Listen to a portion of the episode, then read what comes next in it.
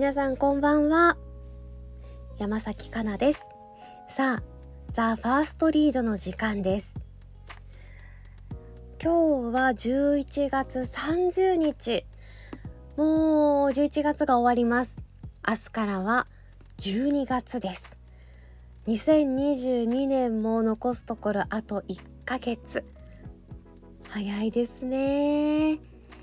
残りの1ヶ月も穏やかに緩やかに過ごせたらいいなと思っています。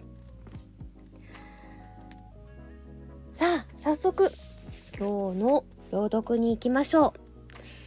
今日は物語 .com に掲載されている作品です。タイトルは多分。作者は信濃さんです。ではお聞きください。多分。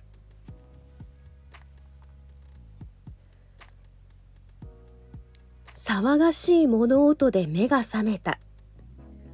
親にも鍵を渡していない一人暮らしの部屋にいともたやすく入ってこられるのはついこの間まで同居人だった人間だけだ。そういえば合鍵はあいつが持ったままだったっけ。なんてことに今更ながらに気づいた。突然あいつが出て行ってからこの数週間いないという事実を受け止めるので精一杯であいつが何を残して何を持っていったかなんてことまで気が回らなかった。久しぶり。おかえり。おはよう。どの言葉を向けるべきかわからずすっかり意識は覚醒したのに未だ目を閉じたまま動けずにいた。目を閉じて何て言おうか考えていたのにいつの間にか耳に意識が集中した。今聞こえているのは多分あいつの立てる音。きっとそうだと思うけど。そうに違いないと思うけどもしかしたら泥棒だとか強盗だとかそういうものかもしれないって可能性はゼロじゃない。多分あいつ。そう思ったけれど違和感もあった。本当にこの部屋にいるのはあいつなんだろうか。聞こえてくる音は荒々しい。バンドンガンダン。濁音混じりの雑な音。ダダダ。ガガガ。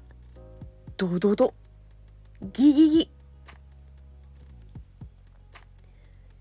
よく知っているあいつの音とはまるで違う。あいつの音はもっと柔らかで丁寧だ。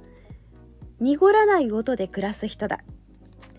ドンじゃなくてトン。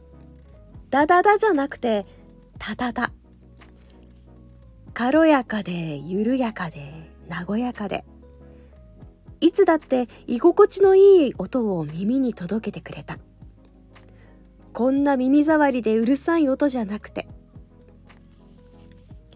やっぱり違う。きっと違う。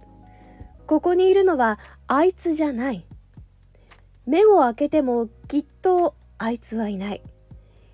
今この部屋にいるのはおそらくきっと管理人さんと交渉して部屋を開けてもらった母さんか。不法侵入の見知らぬ誰かだ。だったらこのまま寝たふりをしておこう。母さんだったらそのうち無理にでも起こしてくるだろうし犯罪者だったら面と向かって戦うなんて怖すぎる。刃物とか持っていたら勝ち目なんてない。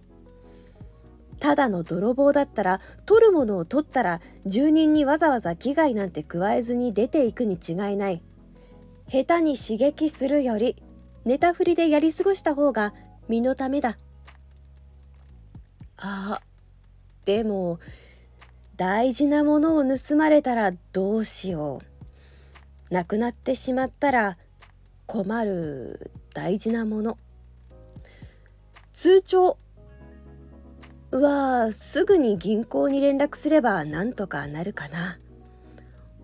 お気に入りの服は着倒して最近じゃくたびれているしわざわざ泥棒が目をつけて持っていくこともないか。そもそもそんなに高い服でもないのだから。スマホ。うわー嫌だな。取られたくないな。あれやこれやいろんなデータが詰まりすぎている。奪われたらめちゃくちゃ大変なことになりそうだ。あとは何だろう。大事なもの。どうしても取られたくない。大事なもの。パッと思い浮かぶのがそれくらいで自分という人間のつまらなさに気づかされたようでなんだか口の中がザラッとする。やけに苦い。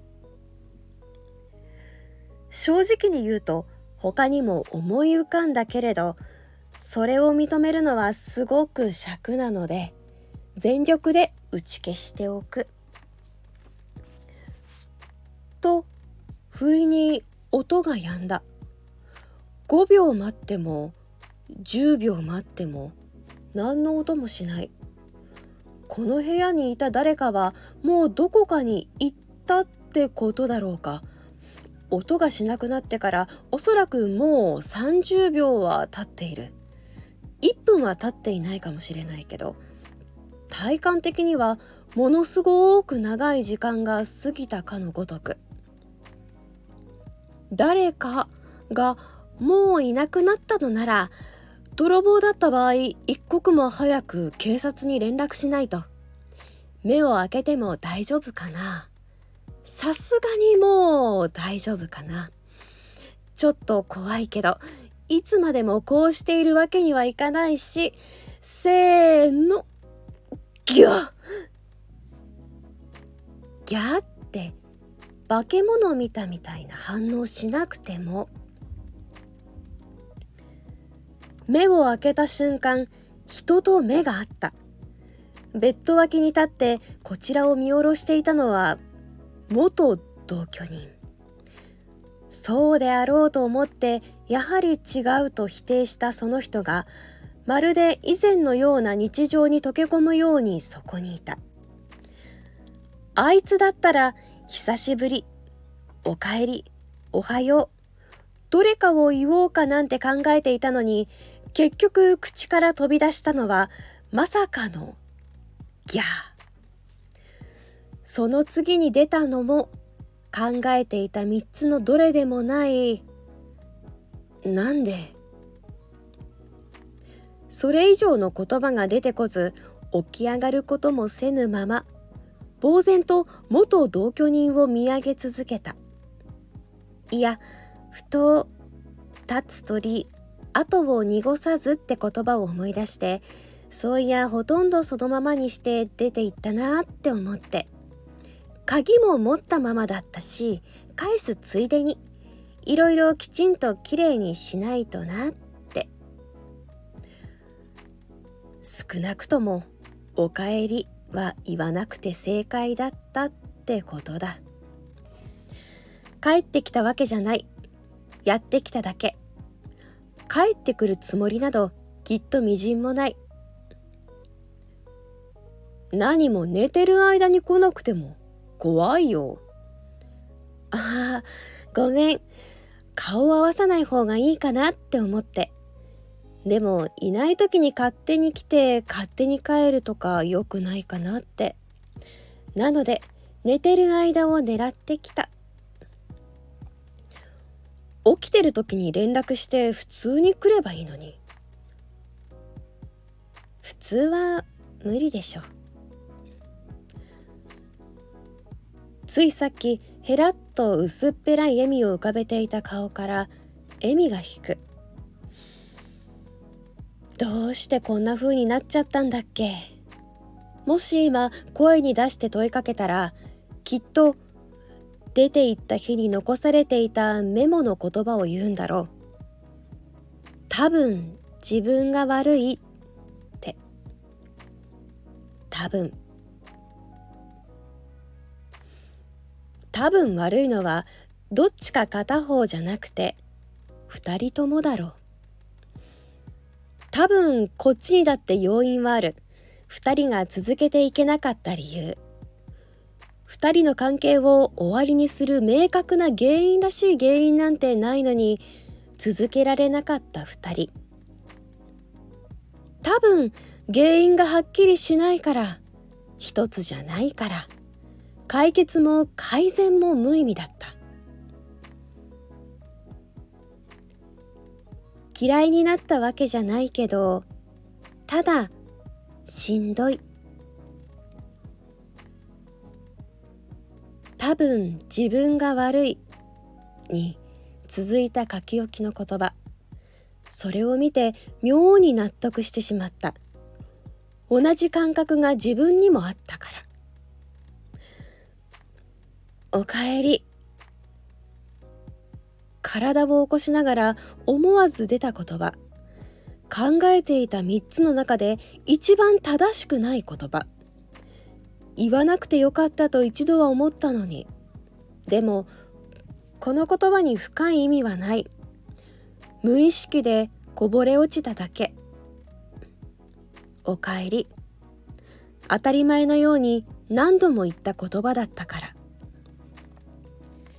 帰って来ないよ。少し柔らかくて苦い笑みを表情に戻し困った顔して言われる。知ってる。そっか。会話が途切れしばらく無言で互いの顔を見合った。視線を外してようやく先ほどのうるさい音の意味を理解する。部屋が部屋の様子が随分違う。どういうこと？ああ気づいた？模様替えしといた。どういうこと？戻ってくるつもりがないのならここでの暮らしには無関係のはずの人間がわざわざ模様替えをする必要なんてないはずなのに。うん。立つ鳥後を濁さずって言ったけど自分のものまとめた後に何が気になったかっていうと2人で暮らしていたのに近い雰囲気を残していったかなって。できるだけ痕跡は消した方がいいかなって思えてきたんだよね。だから家具動かしたりして部屋の雰囲気を変えておくことにしたわけ。まあ今後また自由に自分の好みの部屋にすればいいと思うけどとりあえずね。確かに随分違う。新しい顔した部屋は2人で過ごした空間じゃなくなっていた。なくなったら困るものを考えて思わず浮かんでしまった同居人の痕跡。現れたのは見知らぬ泥棒なんかじゃなかったけれどどうしようもないくらいすっかりきれいにこの部屋から奪い去っていった。本物の泥棒だったらこんなにも鮮やかに消し去ることはできなかっただろう。皮肉な話だ。ものすごい音してたけど床とか傷ついてない？大丈夫？一応大丈夫だと思う。イメージと違う雑な音で作業してたね。泥棒かなんか来てるのかと思って焦った。ごめんごめん。連絡せずに来て勝手に入って模様替えしてたのも一言くらい言葉を交わして去らなきゃって思ったから音で起こすつもりでわざと騒がしくした。起きてって触れるのは違う気がしたから。そっか。また沈黙。断ち切ったのはあっち。じゃはい。いきなり合鍵を放り投げられる。受け取りきれずに落としてしまう。ベッドから降りてそれを拾っている背中に言葉が続けて落とされた。いろいろ物を動かしたからほこりも立ってるし掃除も必要なんだけどあとは任せていいかな。お邪魔しました。元気でね。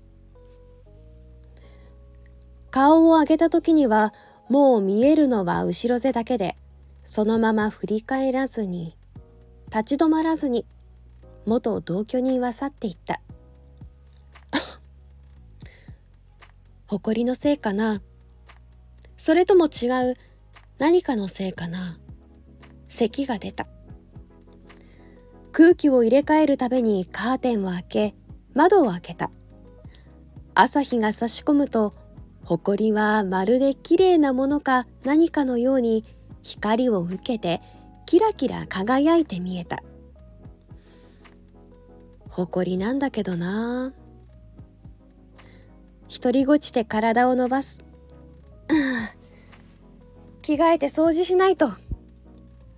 痕跡にとどめを刺すのは自分の役目のようだから。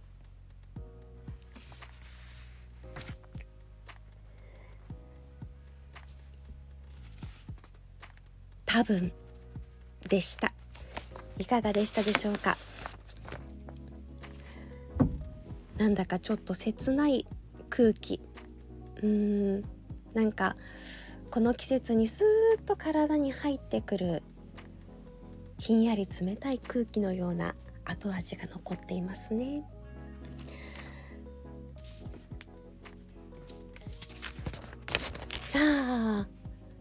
頭でもお話ししましたが今年も残すところあと1ヶ月です。